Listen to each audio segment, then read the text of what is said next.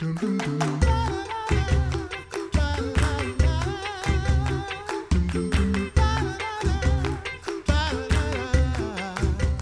listening to the Coffee Hour. I'm Andy Bates. Today we have the opportunity to talk with the director of LCMS Life Ministry, Deaconess Tiffany Manor, in studio. Thank you so much for joining us today, Deaconess. I'm so glad to be here with you.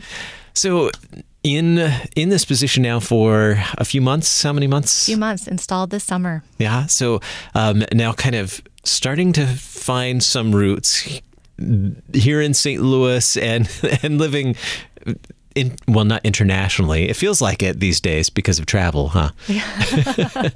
but, but but starting to to find some roots here and uh, connecting with others at the International Center and so many others that you serve with.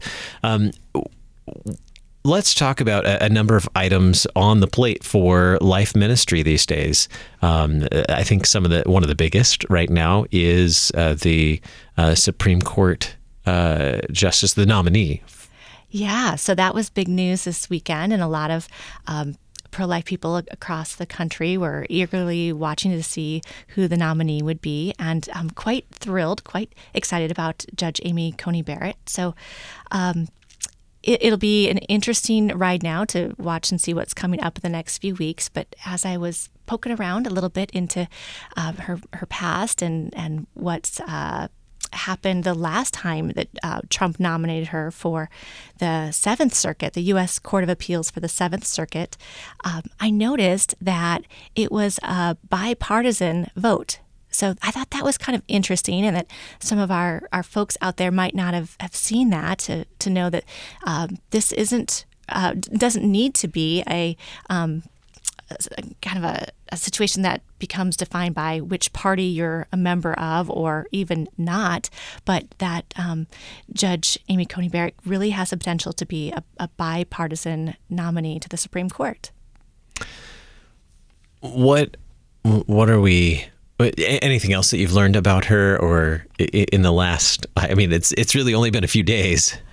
yeah, so I think there's so much information out there. It's it, it could be quite the rabbit hole to to um, Google her name and see all of the, the articles and, and, things that are out there.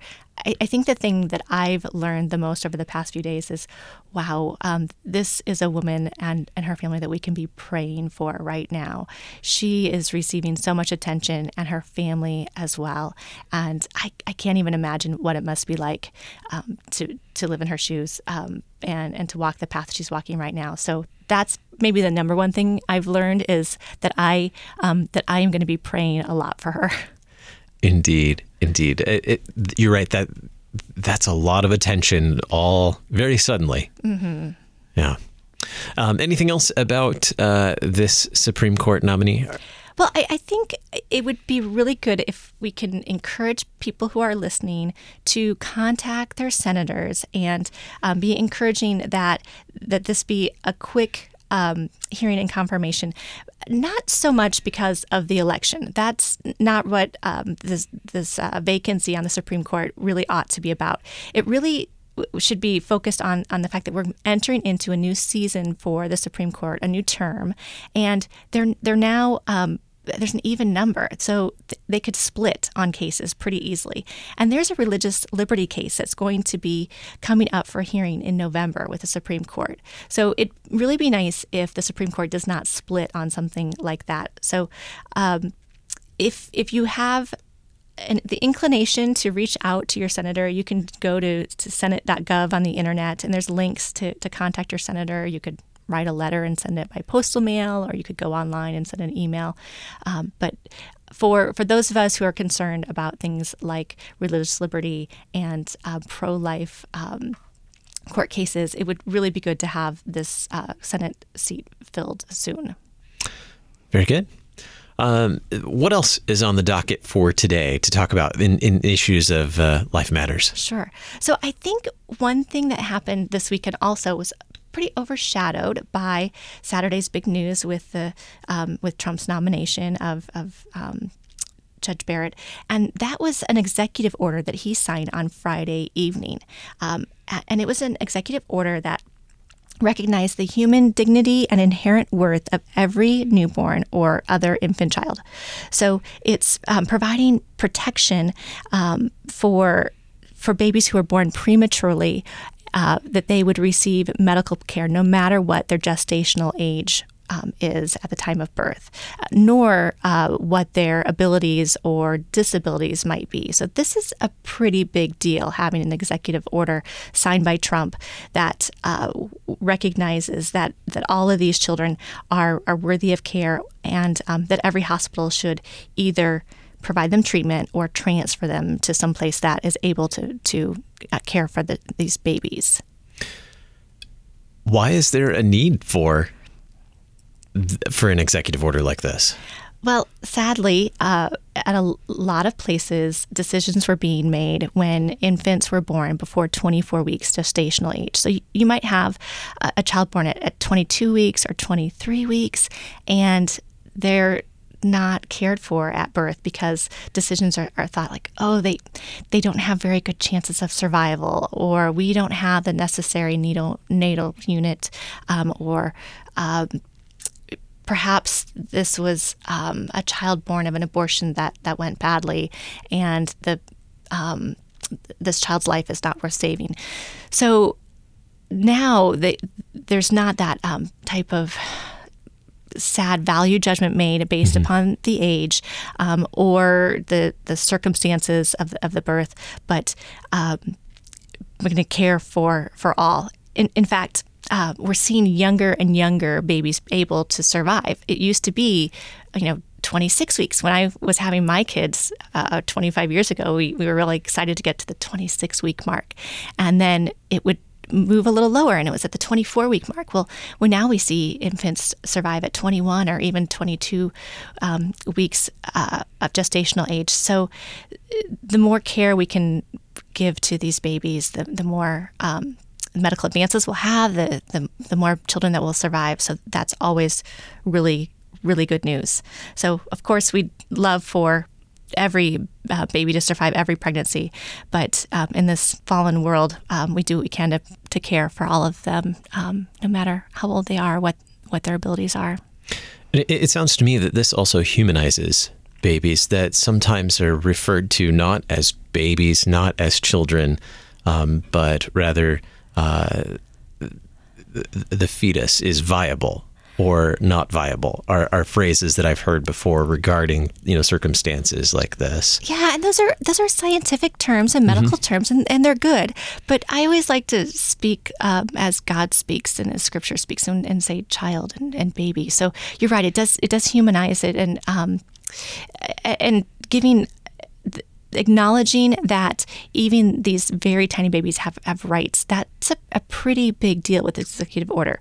So it's it's now policy and um, and uh, the human dignity and worth of every newborn or infant. I mean, that's the language used in the executive order. So it, it definitely mm. um, it makes us see that these very young children are are in fact human beings, and um, and as Christians, we know um, all human beings are valued by God. So that's an important thing. So, two important items on the national level in terms of advocacy. What about on the, the local level? Let's take a look at what we can do on the local level. Oh, sure. So this time of year in the fall, there's usually um, events going on at the local level. So it's uh, good to check in and, and see with uh, organizations in your town what's happening. Um, usually, pregnancy centers or or pro life groups in your town may have some things planned. Um, oftentimes, there's um, life chains. So uh, October 4th has, has been a traditional date. Now, now this year with the pandemic, there's a, a variety of dates that are out there that I'm hearing about. Um, sometimes uh, whatever the local health department is is um, encouraging might affect the, the date for a life chain. But uh, these are really great and, and safe events. It's it, it's along the line of um, Lutherans cooperating in externals. So it's not a joint worship service, um, and it's it's not something that we're we're uh, doing with people that we're not in altar and pulpit fellowship with.